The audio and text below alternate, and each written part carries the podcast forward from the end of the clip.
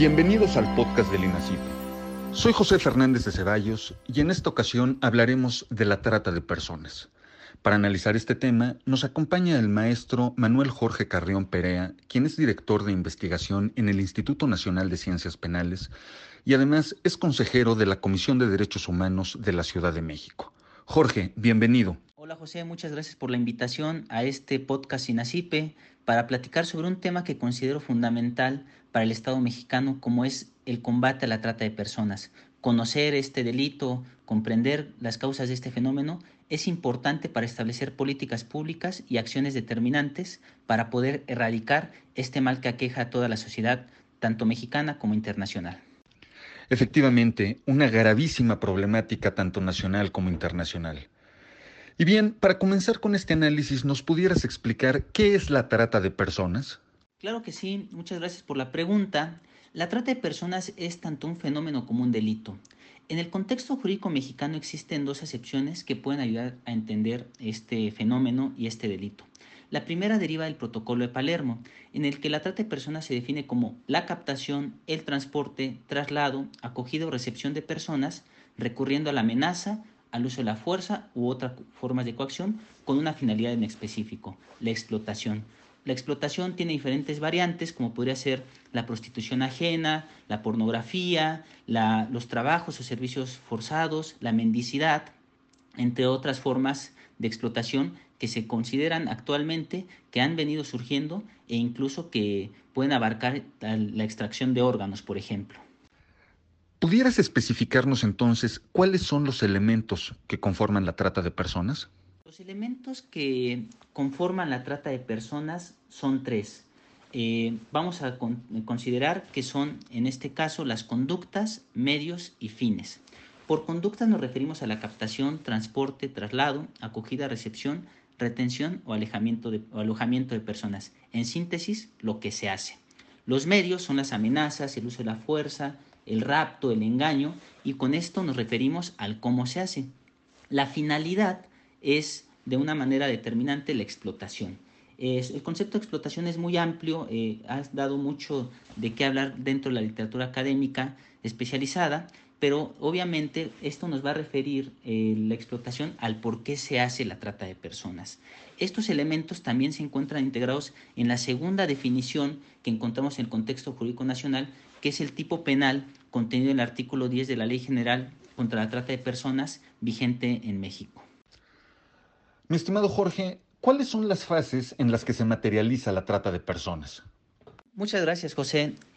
Son tres, enganche, traslado y explotación. En términos muy concretos, el enganche es el reclutamiento de la persona que va a ser víctima de la trata. Eh, obviamente, el reclutamiento puede ser por una persona o por distintas organizaciones criminales que se dedican a, este, a esta conducta delictiva. El traslado, que se inicia cuando a la persona se le aleja del lugar donde se encuentra, se le lleva a otro, a otro escenario que no le sea familiar y que sea muy difícil de identificarlo, y la explotación, que ya es la obtención de beneficios. Es importante considerar que los beneficios no solo son financieros, pueden ser también comerciales o de otro tipo, a través de distintas formas, como hemos señalado, la esclavitud, la prostitución, la explotación laboral, entre otras. ¿Qué sujetos participan en este fenómeno delictivo? Identificamos tres en concreto, la víctima, la persona tratante y la persona consumidora. Sobre esta última es importante destacar, José, que existen sobre todo muchos llamados de organizaciones, de instancias académicas internacionales a establecer un grado de responsabilidad con la persona que es consumidora de conductas o de formas de explotación en materia de trata de personas que a sabiendas de que está siendo explotada una persona sigue llevando a cabo este consumo con respecto a esta actividad. Un tema bastante relevante son las causas de exclusión del delito. ¿Consideras que existe trata de personas aun cuando se presenta consentimiento de la víctima? El consentimiento no anula la existencia de la trata de personas. Es importante recordar la redacción del artículo 40 de la Ley General contra la Trata en México, que establece que el consentimiento otorgado por la víctima, cualquiera que sea su edad y en cualquier modalidad de los delitos previstos en la ley, no constituirá una causa excluyente de la responsabilidad penal. Por el carácter transnacional del delito, por la forma en la que se materializa, considero que es importante distinguir.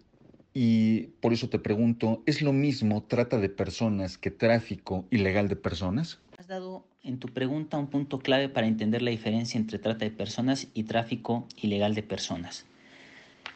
El tráfico ilegal de personas requiere transnacionalidad, es decir, que se cruce de una frontera a otra, de un país a otro la trata de personas se puede llevar a cabo en un mismo país, no se requiere que se lleve a cabo un traslado de la persona a otro, a otro estado. Eh, entendido estado en este sentido general, no como entidad federativa, sino como país. En este sentido, además, es importante destacar que el fin de la trata de personas es la explotación, mientras que la finalidad del tráfico ilegal es el cruce de fronteras de manera ilegal. Finalmente, este es un punto fundamental en estas dos distinciones porque se pueden llegar a confundir y pueden llegar incluso a coexistir, pero son eh, diferentes de conductas, tanto el tráfico de personas como la trata de personas. Mi estimado Jorge, tú eres un especialista en derechos humanos. Me gustaría conocer tu análisis sobre si la trata de personas afecta derechos humanos. Gracias, José. Me honra que me consideres un especialista. Yo me considero más bien una persona que estudia de manera seguida este tema. Pero para atender a tu pregunta, la trata de personas sí afecta a derechos humanos. Hay muchísimos derechos afectados. Me vienen a la mente de manera inmediata la libertad, la seguridad personal, por ejemplo. También eh, se existe el derecho la asociación, a un trabajo remunerado. Y es importante los avances que han dado tribunales internacionales, por en este caso el Tribunal Europeo de Derechos Humanos, para definir la trata de personas como una violación flagrante y a los derechos humanos, que es incompatible esta conducta con los derechos fundamentales que tienen las personas, sobre todo en el caso Rancet versus Chipre y Rusia de, de 2010, que de manera determinante el tribunal ha señalado que esta incompatibilidad entre las conductas en materia de trata de personas con respecto a los derechos humanos de las personas. Siendo tan lesiva la trata de personas, ¿nos pudieras explicar qué estrategias se han implementado para combatir a este, a este fenómeno criminal?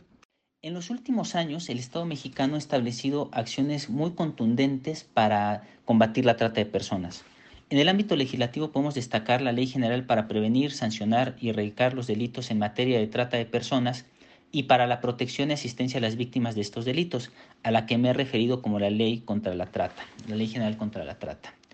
De manera paralela se han llevado a cabo acciones, políticas públicas, sobre todo desde instancias como la Secretaría de Gobernación, el Instituto Nacional de Migración, por ejemplo, también la Secretaría de Relaciones Exteriores, para combatir el fenómeno desde cada una de sus trincheras y desde, obviamente, sus propias facultades que expresamente les marca la ley. Es importante destacar que la Ley General contra la Trata cuenta con una comisión intersecretarial para combatir este delito, de la cual el INACIPE forma parte y es la instancia de, máxima, de máximas atribuciones, la instancia rectora que puede llevar a cabo eh, la toma de acciones y directrices para combatir el delito en México. ¿Qué instancias integran esta comisión intersecretarial contra la trata de personas? De acuerdo al artículo 85 de la Ley General, la comisión se encuentra integrada por las siguientes secretarías gobernación, comunicaciones y transportes, relaciones exteriores, trabajo y previsión social, salud, bienestar, educación pública, turismo, así como instancias como la Comisión Ejecutiva de Atención a Víctimas, Instituto Nacional de Migración, Instituto Nacional de las Mujeres, Instituto Nacional de Ciencias Penales, y bueno, tú siendo director de investigación del INACIPE, me gustaría que nos comentaras cuál es el papel del Instituto Nacional de Ciencias Penales en el combate a la trata de personas. El INACIPE, eh, atendiendo a su papel fundamental de dar a conocer y difundir contenidos en materia de ciencias penales, de política criminal, ha llevado a cabo durante los últimos años actividades académicas como conferencias, talleres, cursos de capacitación y publicaciones enfocados en sensibilizar dar a conocer los elementos que integran la trata de personas y también llevar a cabo propuestas importantes para combatir este delito.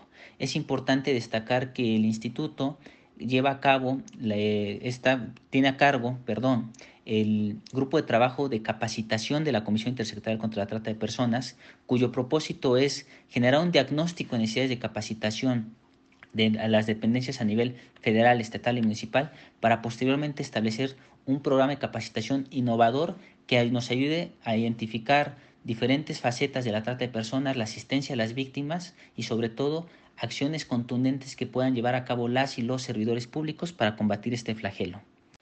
En tu opinión, ¿cómo se puede combatir este delito? Hay diferentes acciones. De acuerdo a los principios y directrices recomendados sobre derechos humanos y trata de personas de la Oficina del Alto Comisionado de las Naciones Unidas, tres podrían ser fundamentales. La primera es combatir las causas de la trata de personas. Muchas veces las personas que se ven sujetas a trata lo hacen porque son engañadas por eh, la promesa de un trabajo, de un trabajo falso, y posteriormente los llevan para ser explotadas. Entonces, combatir las desigualdades sociales que facilitan este delito. La segunda, que es muy importante, es desincentivar el consumo, que los consumidores son una parte fundamental para que este delito se perpetúe y por lo tanto desincentivar el consumo es necesario a todas luces. Y la tercera es combatir la corrupción, sobre todo en los cuerpos gubernamentales, que faciliten la trata de personas. Un adicional es conocer en qué consiste la trata de personas y ser conscientes en un ámbito de empatía de que todas y todos podemos ser eh, víctimas de trata de personas. Es un delito que no discrimina por edad, nacionalidad, religión. Es un delito en el que todos nos podemos ver sujetos de diferentes formas por tráfico de órganos, por ejemplo, por explotación sexual, por mendicidad forzada para niñas, niños y personas adultas mayores. ¿no? Entonces creo que esos son los tres elementos que ayudarían, eh, más la capacitación, para poder discernir y para poder combatir este, este delito.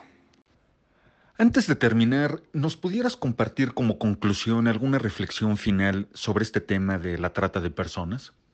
Muchas gracias, José. Mi reflexión va en el siguiente sentido.